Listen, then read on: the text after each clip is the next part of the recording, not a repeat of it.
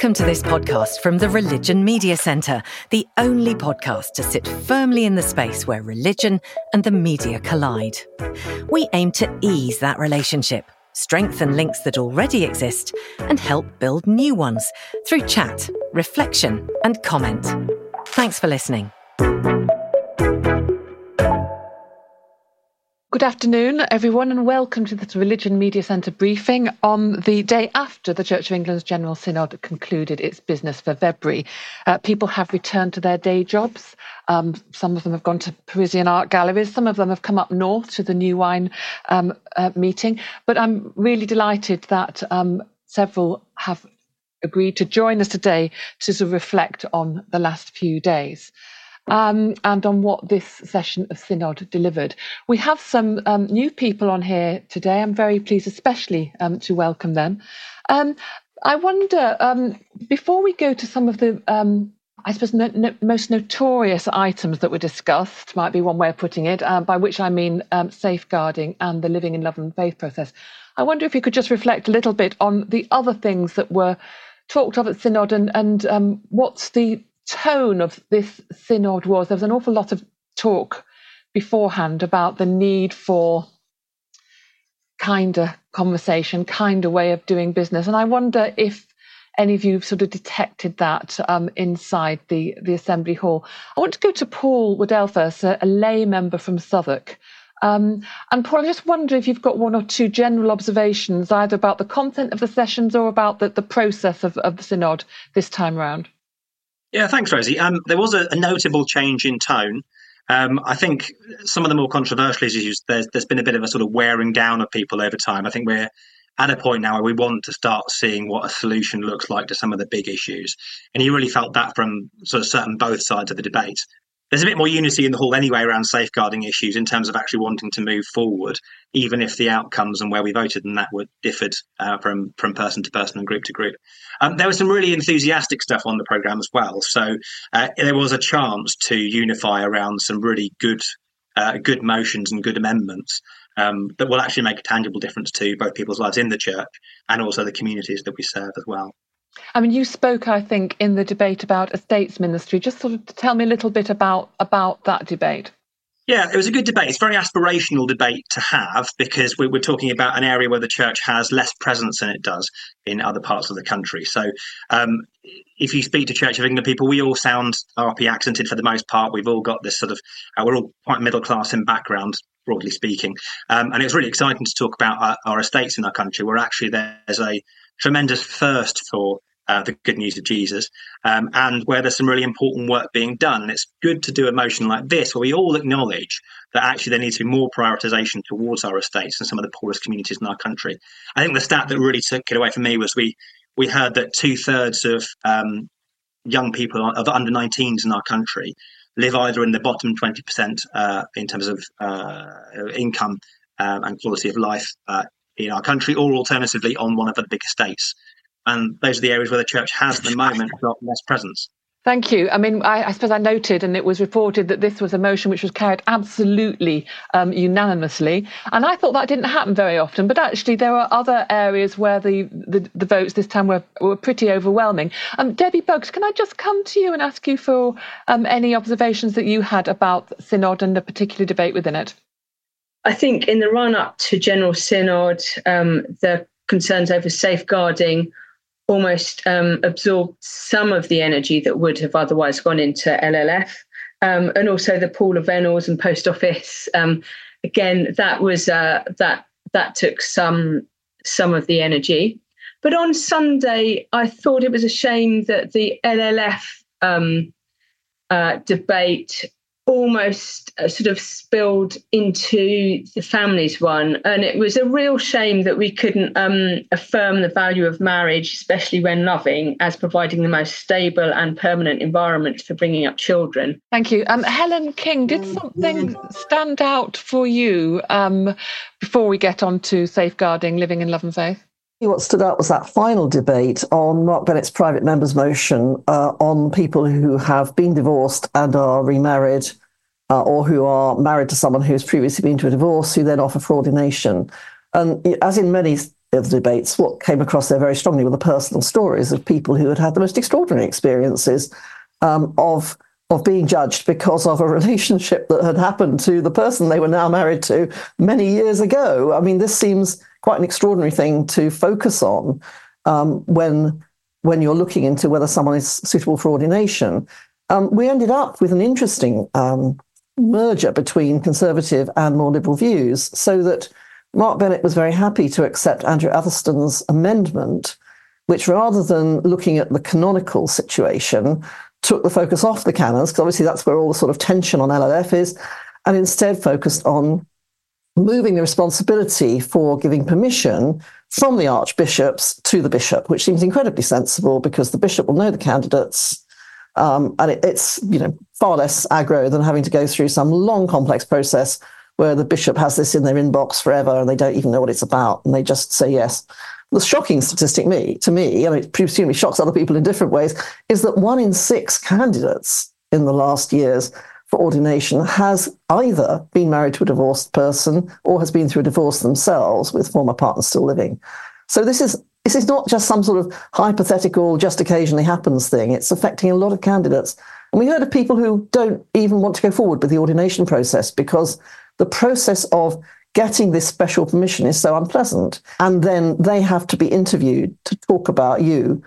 This could be something which you really feel actually, I'll just step back from this whole thing now. And another reason why um, some clergy or potential clergy might step back um, is the sort of pension situation. And, and, there were a lot of personal stories there as well. I don't know whether I can come to John Bavington um, on, on that one, um, a, a, clergy member of Synod from Leeds. Ian Paul's private motion um, brought out a lot of people talking about the real financial hardship that some clergy um, face. Can you, can you speak to that? Yes, I'm, very happy to speak to that. Um, I, I, I ought to declare an interest because I'm going to be a recipient of a clergy pension at some point, and I think a lot of people in the in the debate found themselves uh, needing to say that. Um, one person who spoke is in fact already in receipt of his pension. I mean, I thought that was a really interesting example of um, the church having made a decision at a previous time when finances were very tight and uh, there were huge shortfalls and having said at the, at the time, I think it was 2011, that they would review that decision when finances improved and when the situation allowed. And so this was Ian Paul helpfully bringing us back to a previous decision of a previous uh, synod to say, well, now the situation has improved and the church commissioners are sitting on quite a large sum of money.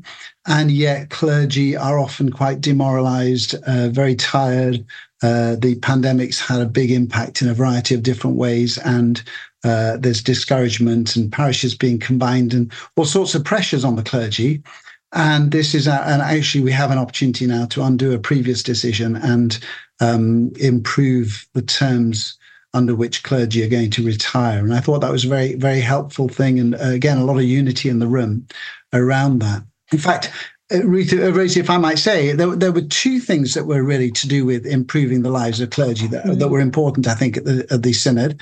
And, and the second one was the issue of, of bullying by yeah. lay PCC members and, and codes of conduct for PCCs. And sorry to stray into that, but I thought it was interesting how both of those were about trying to say to the clergy, you really matter. Thank you very much for that. Now, I w- I'd like to turn to um, the issue of uh, safeguarding. Um, this was um, Professor Alexis Jay's report was published last week. It said that the um, church needed, as, as it was it had requested her to do to report on how it could move to independent safeguarding. It said it need it, church needs to do that um, through two bodies, one to administer safeguarding and one to scrutinise it. Now, um, uh, Miranda um, Holmes, you're Archdeacon of Liverpool. You're a new member of Archbishop's Council. Um, you weren't on Archbishop's Council, I think, when the um, independent, so-called independent safeguarding board of the Church of England was disbanded last July, which which led to the commissioning of Jay's report. Tell us what you felt about the motion that was being brought to Synod and indeed which was passed. There were two reports actually that were being brought to Synod. Um, it was the Wilkinson report that was about the the disbanding of the ISB. The Jay report had been commissioned previously to that about how we could move to fully independent safeguarding. So the motion we brought to Synod was a little bit of a placeholder motion, really, because we didn't have the Jay report. It was published very late. It was published later than had originally been planned and later than had been had been hoped. Um, and that's fine because Professor Jay needed to have the time she needed to get the report right. But it meant it only came out two or three days before Synod. So the motion that was came to Synod had to be written before that, not knowing what Professor Jay was going to say. And so it was a fairly kind of bland placeholder motion saying we'll set up a response group that will look at these reports and look at actioning them, which was fine at the time. I mean, I spoke in the debate uh, in support of an amendment that would have said, look, we, we accept the Jay report and we need to move straight to producing the legislation, which will, will take a long time to put in place these two bodies. We can't do that overnight, sadly. I was disappointed that that didn't get passed because I, I personally thought that it would have been really helpful to have said very clearly as a synod, this is what we want to do and we want to just get on with it. So I'm disappointed and I think it was a shame, but I can see why people felt that having only seen the report a couple of days beforehand, actually that was perhaps a little bit a little bit early. So my hope is that the response group will do what's needed for us to get on with it rather than simply kick this into the long grass. That I, I think that would be unbelievably poor. Um, I mean, Helen King, I think you've got some comments to make about the the makeup of that response group. This is one of these things where synod is weird, right? So because we have to go through this complicated process of voting on amendments, we ended up with a situation where some amendments that were going to actually ask us to look at the composition of the response group, the number of people on it who are already part of the current system, and therefore the, the sort of lack of independence potentially of this group. Those amendments were never considered because they had to be introduced by a bridging amendment to delete everything else. And then you could insert these. These were to be brought by Martin Sewell. And because the bridging amendment would have ended up with just sort of a, bit of a sentence and the word and, if we then failed to pass those amendments, we'd have ended up with just a sentence that ends in and. And that clearly wasn't what Synod wanted. So it was very difficult to see how else you could have done this in a way that we could have talked about the actual composition of the response group, because there is a document issued the day before the Jay report came out, which is on a response group to both Jay and Wilkinson. So before Jay's been published, this was already set up. And that group, you know, we were not given the details of that in the Synod papers, but you could find it quite easily um, by by looking around and people were sharing the document. It was not actually part of what we were considering, and yet it exists. So a lot of Synod was about transparency, clarity, you know, whether we're being told everything. And the trouble is the lack of focus on the existing document that is there but was not shared with us, this really didn't help us have faith in what we're going to do next on safeguarding. I mean, it does seem noteworthy when you look at um, the the response group that the bishop who perhaps enjoys most the confidence of survivors, the deputy lead on safeguarding, um, Julie Conalty, Bishop of Birkenhead, is not named as a member of that group. I mean, that seems um, quite extraordinary. Um, Miranda, do you want to say something to that? The makeup of that group definitely needs looking at, and I'm hoping, I can't be sure, but I, I hope that that's that the the strength of feeling in synod about the makeup of that group having been kind of all set up in advance and not really being in response to what Jay was asking, and not it not really taking seriously the depth of of distrust that that Professor Jay really helpfully set set out um, it, it doesn't make sense to have a group of people taking on a report saying we need to change what we're doing who are the group of people by and large who have been running everything that we've done before. I, I, it's clearly silly. So I'm hoping that that strength of feeling, even though we couldn't debate and pass those, those, particular amendments, but for technical reasons, will have been heard and that that membership will be reviewed. I'll, I'll certainly be asking for that. I mean, your amendment to just, to move forward to um, implementing the Jay report, which was lost. I mean, um, th- there were lots of people who were sympathetic to the idea that we really do need to get on with this very quickly, but would have felt that that would have fa- failed to address some of the issues that, that Jay still didn't address about exactly where responsibility la- lies for safeguarding and how to make sure that the church remains responsible while um, while having an independent process.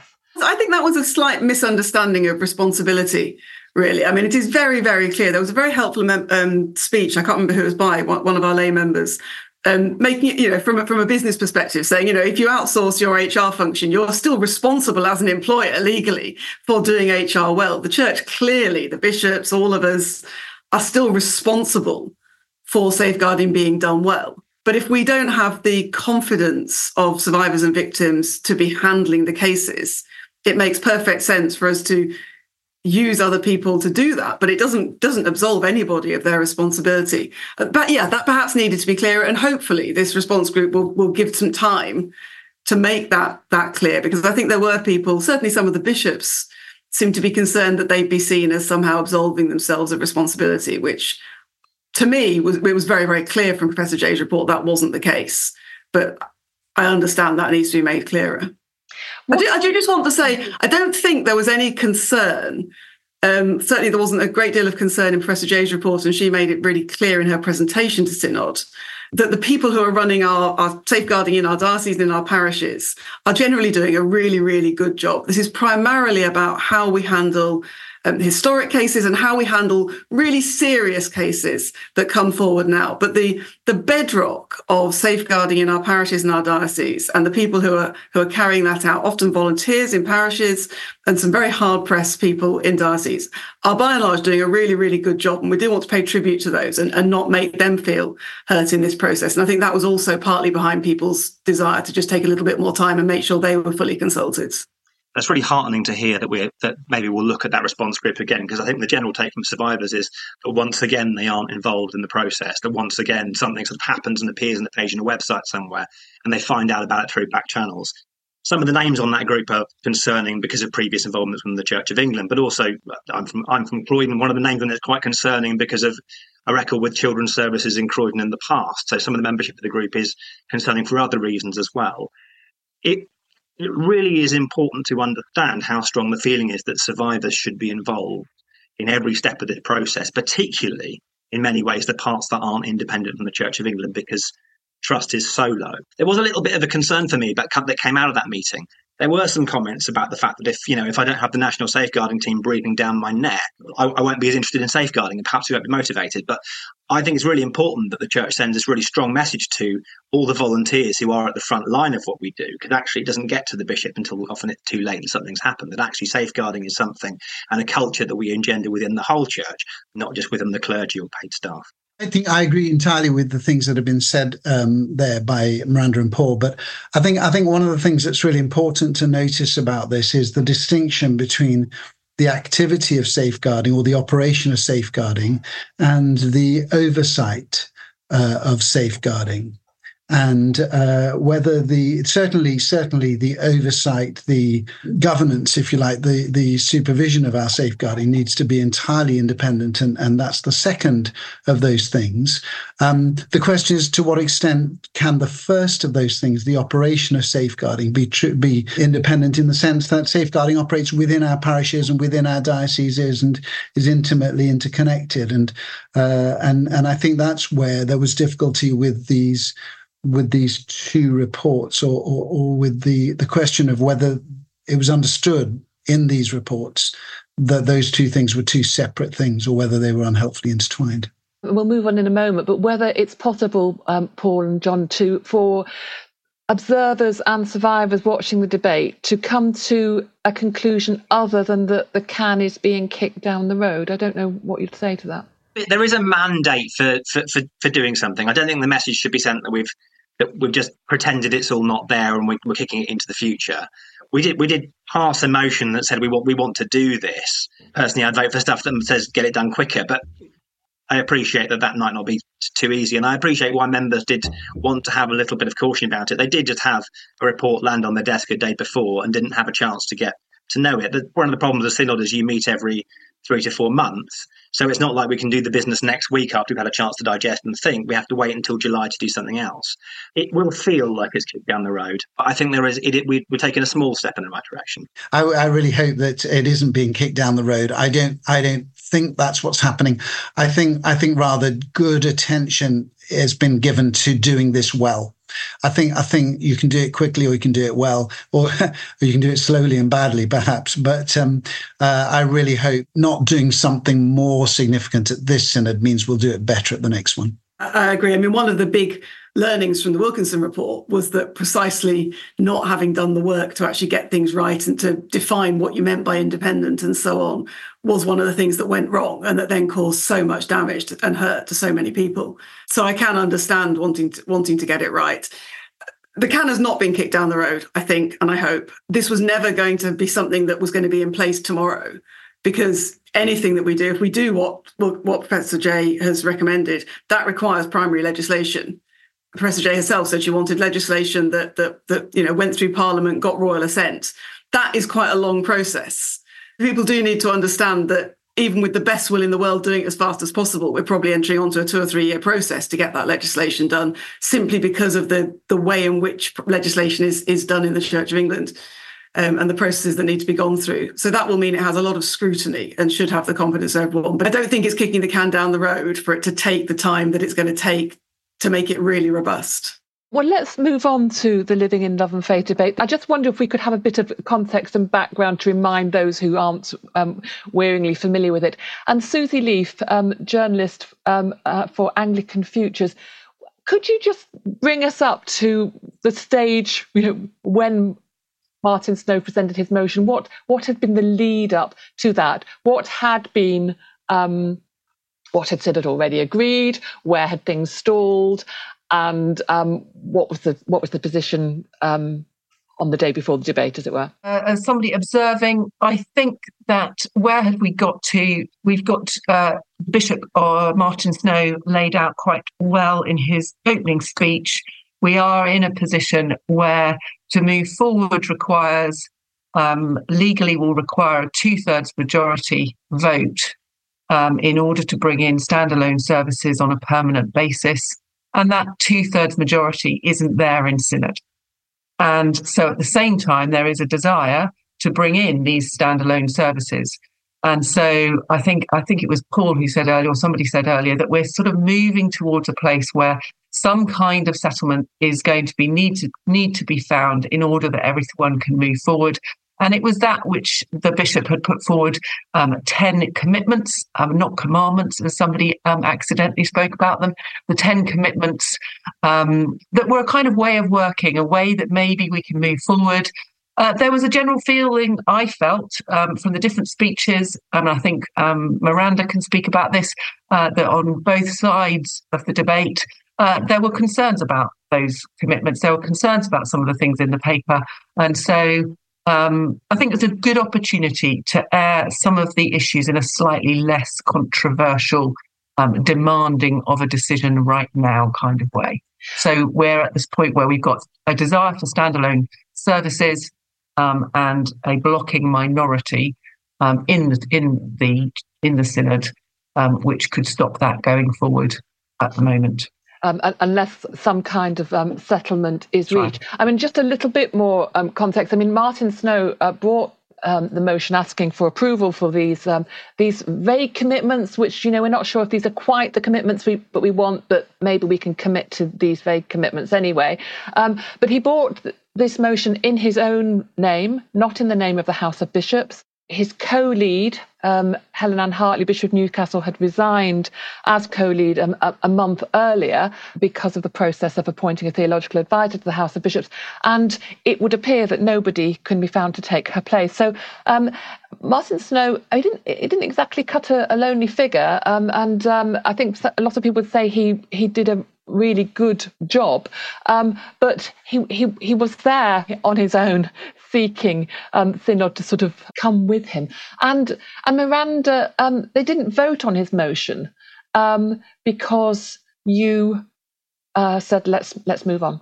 Yeah, I think the way you you you described what was happening there is quite quite helpful in explaining why. It, it it seemed to me we weren't really being asked to vote on anything in particular. The motion wasn't really a kind of are we doing this or not motion. We'd already had those motions, and of course, what Synod can't do under its standing orders is go back and reverse previous decisions that have happened in the last year. So we'd voted to move on and, and have um, same sex blessings in February. We'd confirmed that in November.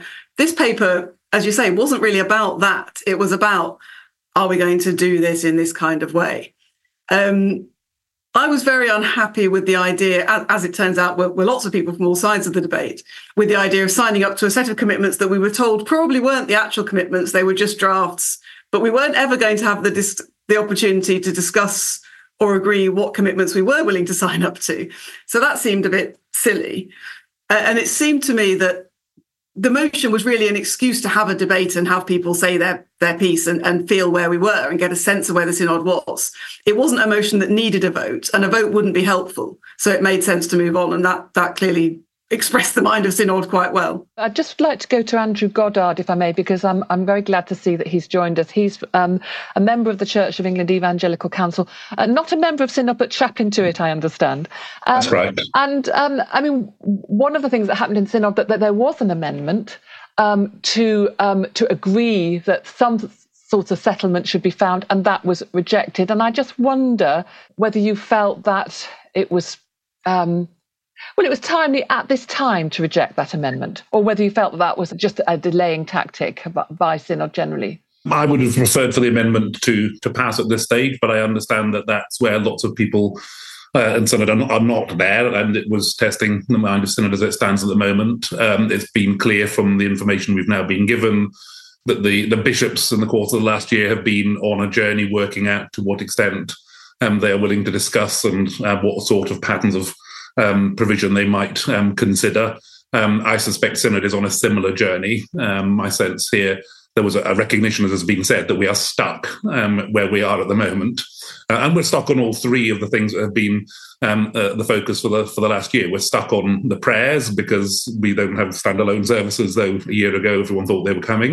And um, so we're stuck on that, and there are legal problems with with moving to standalone and voting problems for the two thirds. Uh, we're stuck um, on the guidance, um, and that's now becoming clear with part of the greater transparency that the bishops are realizing if we're not changing doctrine, um, it's difficult to make some of the changes that some people want in relation to the guidance. Um, and we are still, as that vote showed, stuck on um, the extent to which uh, people are happy to look at some form of structural provision. Um, and I think all of those need to go um, together. The Bishop of Guildford um, spoke about maybe proportionate um, provision rather than minimal provision being something that recognises that, that, the further one moves from our current position in relation to liturgy and in relation to the pastoral guidance, the further one will probably have to go in terms of provision, because the vote showed that although there was a majority uh, against this at this time, there's a very large minority who are very concerned uh, about the implications of where we are already, let alone where we might be going. It's interesting how this was framed in various articles I read. I mean, one article said um,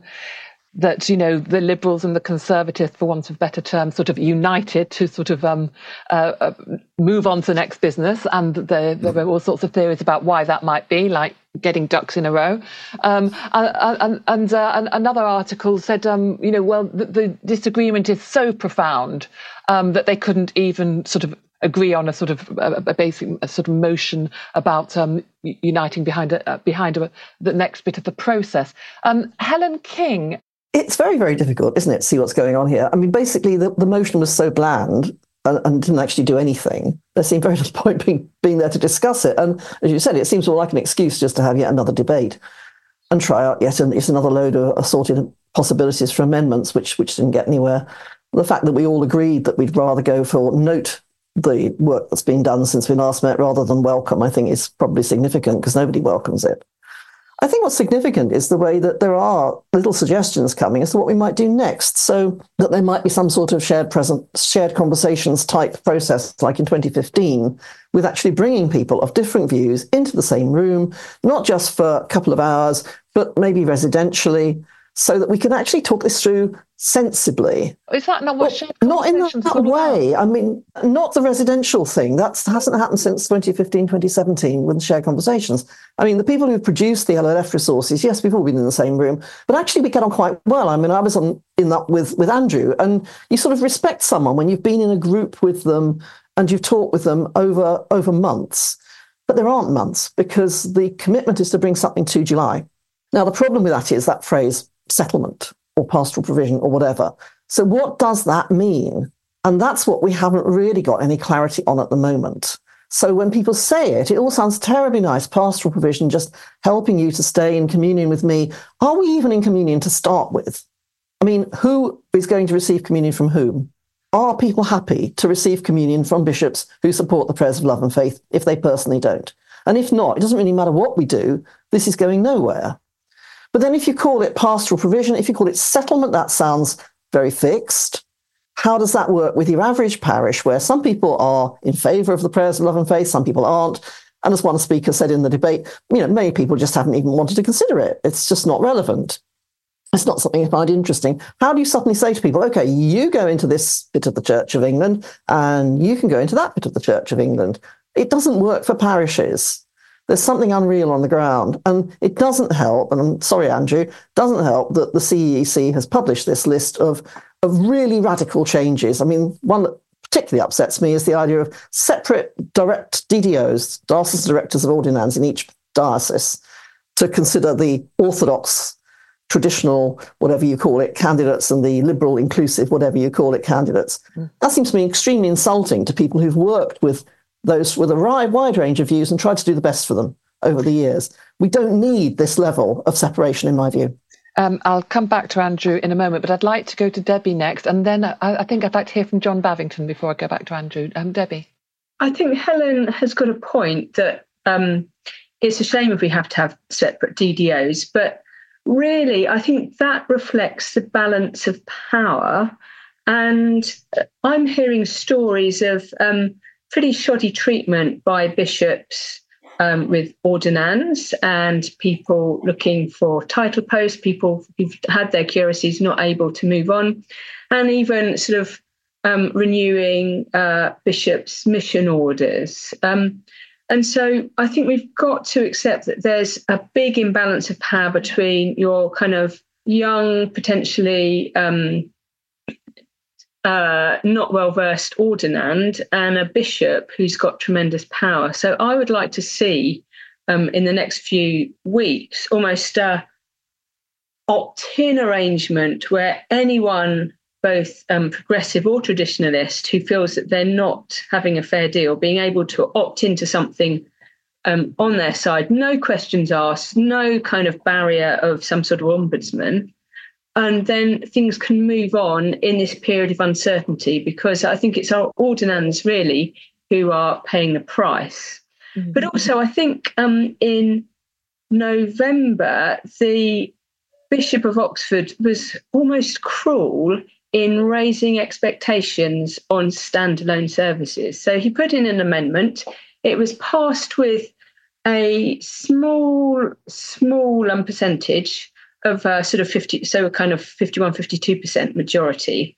He knew that wasn't enough to do the change in doctrine, but now we've almost got this impression Synod has voted for this. Well, yes, well, no, it hasn't really, because there's still this blocking majority of over a third. And so I heard on the so the kind of speeches were Synod has voted for it. We need to get it done. Well, mm-hmm. sorry, no, it hasn't voted for it. Um, right. I, I, well, I've got Helen King on, on the chat to. saying Synod has voted. Um, well, not not. That means that I think the the progressives are saying, look, we've we've there's a fifty one percent majority you blocking minority need to get back in your boxes and let this go forward. Right, okay, let let let that's let not going to happen. Right, Helen, a very quick response. I'm going to go to John, then I'm going to go to Miranda. You may not like the majorities, but it has. Um, and if you look at the majority against that structural differentiation um, amendment, that is a lot more than than what you're talking about. Thank you, um, John. John Bavington. I just wonder whether we've, we talked, heard a little bit about, you know, what parishes might be making of all this, and you know how engaged they are. Um, I mean, Ed Shaw was talking to me yesterday, lay minister from Bristol, who says, you know, I'm I'm I'm represented on.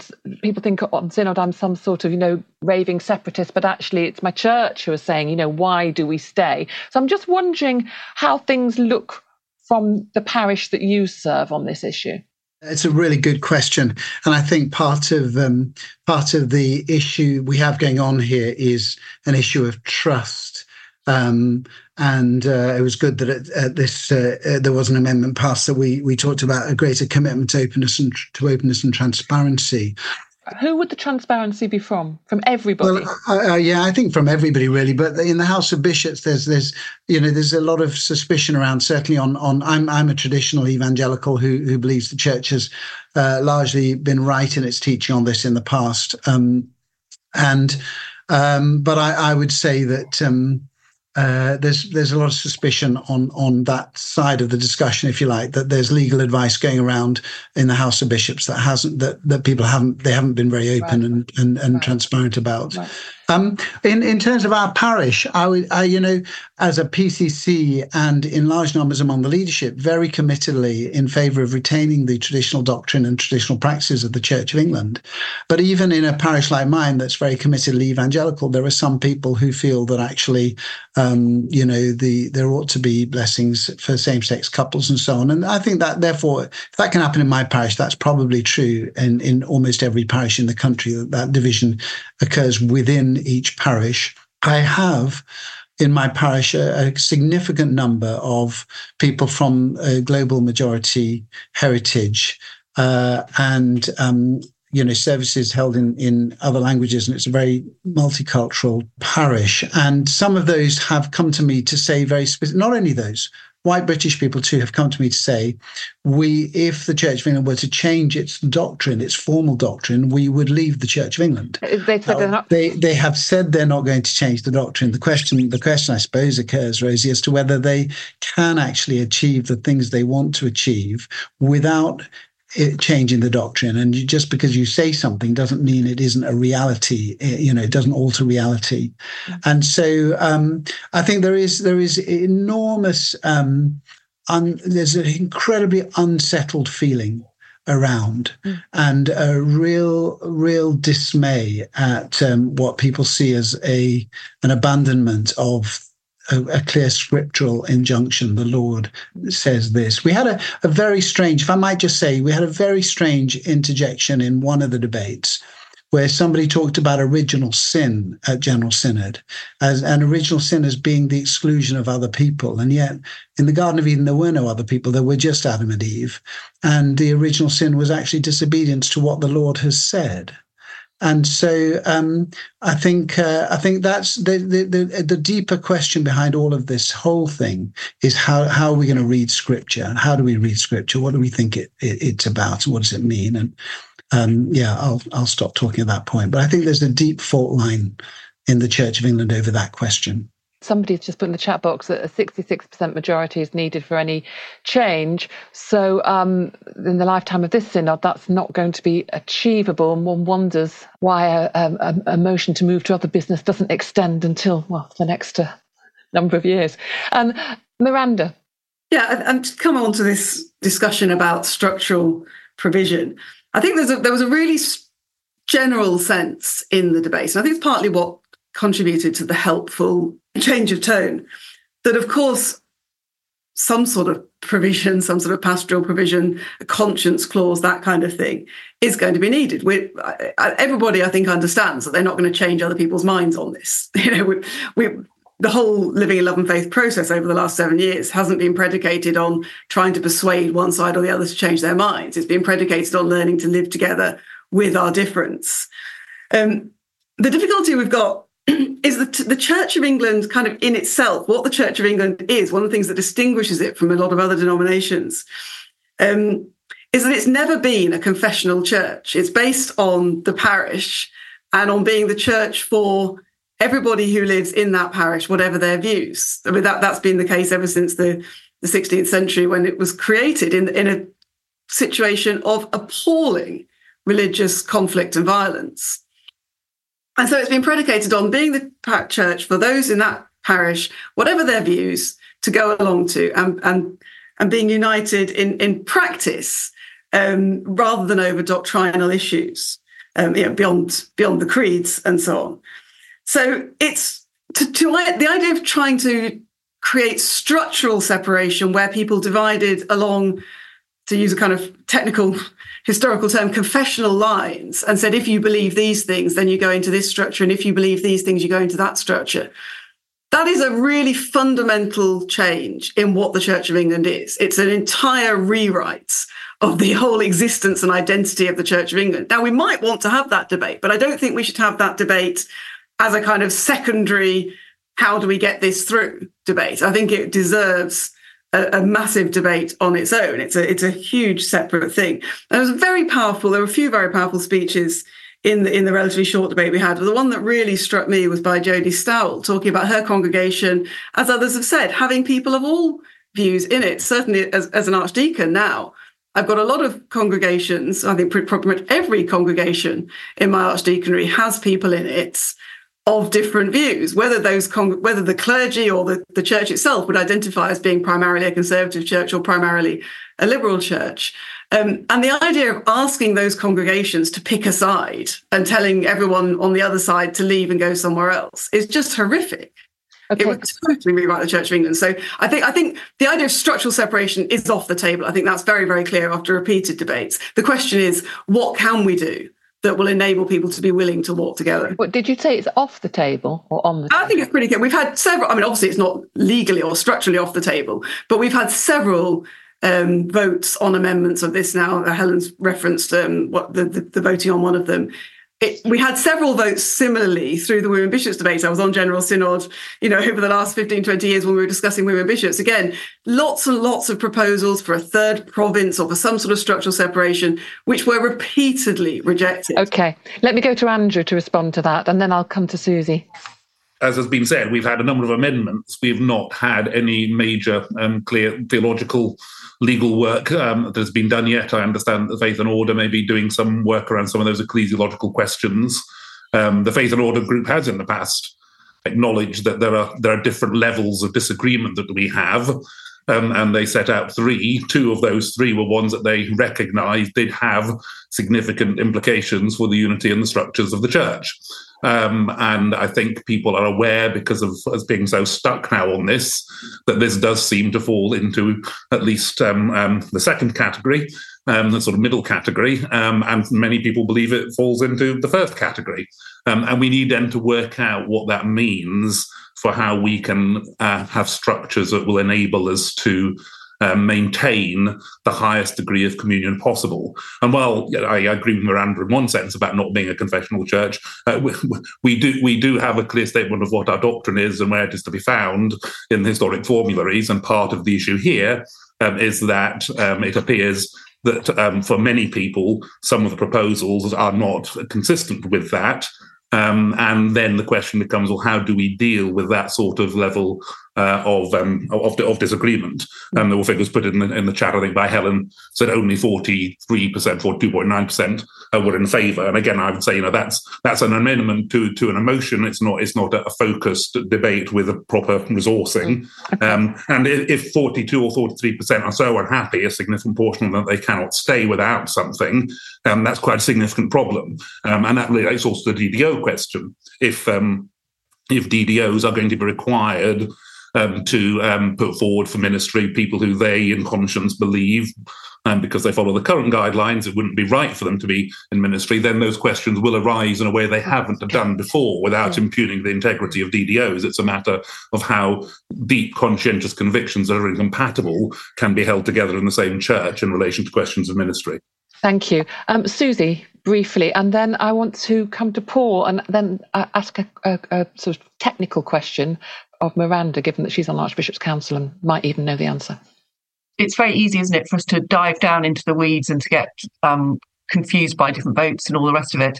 I think what's becoming clear as you're watching what's happening is that we've moved from a question of whether or not um, same sex blessings are a good thing or a bad thing to actually the divide really being about whether this is something we can agree to disagree with within the, the way things are set up at the moment or whether this is uh, uh, an issue. Um, that, so the agree to disagree role would be to say this is adiaphora. That might that's a phrase that people might it's yeah, just define it for me, adiaphora. Um, so it's a matter. It's a matter indifferent. It's a matter that Christians can disagree with quite happily. Um, you know, they can go down as far as you know the colour of the chairs in the church. It, okay. it, it is. It's something we can live with. Or is this something which is so fundamental that we cannot agree to disagree? And I think one of the really strangest moments in the synod, synodical debate was the the um, the request for an amendment that acknowledged the existence of those who agreed or disagreed. Um, and there were lots of people there embodying that view, and yet Synod voted to say, no, we won't acknowledge mm. um, that there are, that there are people in Synod who cannot agree to disagree. And I think that's probably where we're going to see the need for this shuttle diplomacy that the Bishop of Leicester has spoken about. Um, briefly, Paul. So I just wanted to uh, talk about the the nature of synod. Quite often is that the people on it have been so often elected. I think increasingly in this quinquennium on a platform of inclusivity or conservative values. And the trouble with that is it probably doesn't represent our parishes all that well. I, I, in South London, there's loads of parishes, lots of different sort of traditions nearby, and there are lots and lots of stories of churches that just don't engage with this at all, of or people with mixed views who get along really well, then it doesn't really affect the way they they uh, tell the gospel out to their communities. There are churches like I know an HTB church in South London, HTB plant, where there's lots and lots of people who are really sad about the stance taken by their leadership and are wondering whether they should leave the church. But actually, I love my home group. I love all the stuff that we do that's really good. So it, it does sit really uncomfortably with me that we take the figures from Synod as a representative of what people are thinking in parishes. I'd also like to suggest, just while I'm here, that I think uh, Jody's Jody's speech into what her congregation is like is really important, and I think actually one of the things if we're going to have shared residential conversations i think including inclusive evangelicals who maybe have a lot of sympathy with uh, some of the ecclesiology if they're more conservative brothers and sisters but also want the inclusivity that some of the uh, affirming anglo-catholics do. I think that'd be a really good group to include in those discussions because they can see a little bit more of both sides of the argument Thank you. Now, I'm going to um, be very disciplined here and um, not um, allow a comment on anything else except Miranda. How does Martyn Snow take this forward?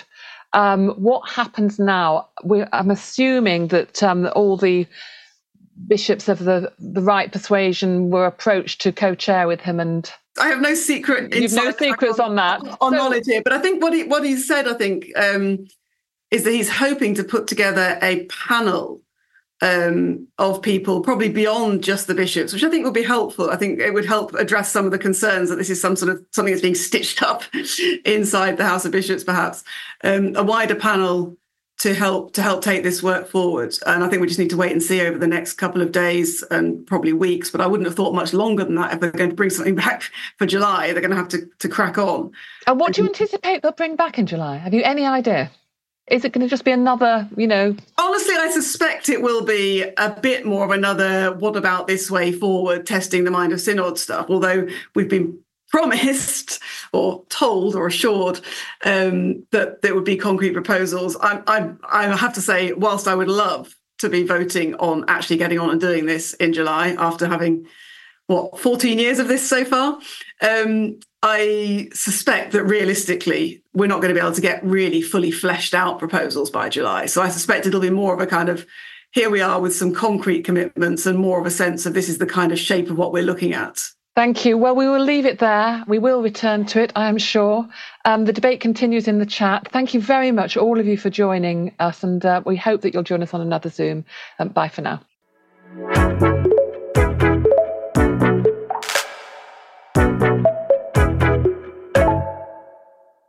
The Religion Media Centre is an impartial and independent organisation providing an expert resource for the media and other interested parties to help the reporting and understanding of religion and beliefs. You can find news, fact sheets, briefings, and lots more on the website at religionmediacentre.org.uk, where you can also sign up for a daily roundup of stories about religion and belief from the UK and around the world straight to your inbox. If you'd like to support the podcast and the work we do, contributions are very welcome. Thank you if you do, have, or will. It all helps us continue to tell the stories that matter, and it's hugely appreciated.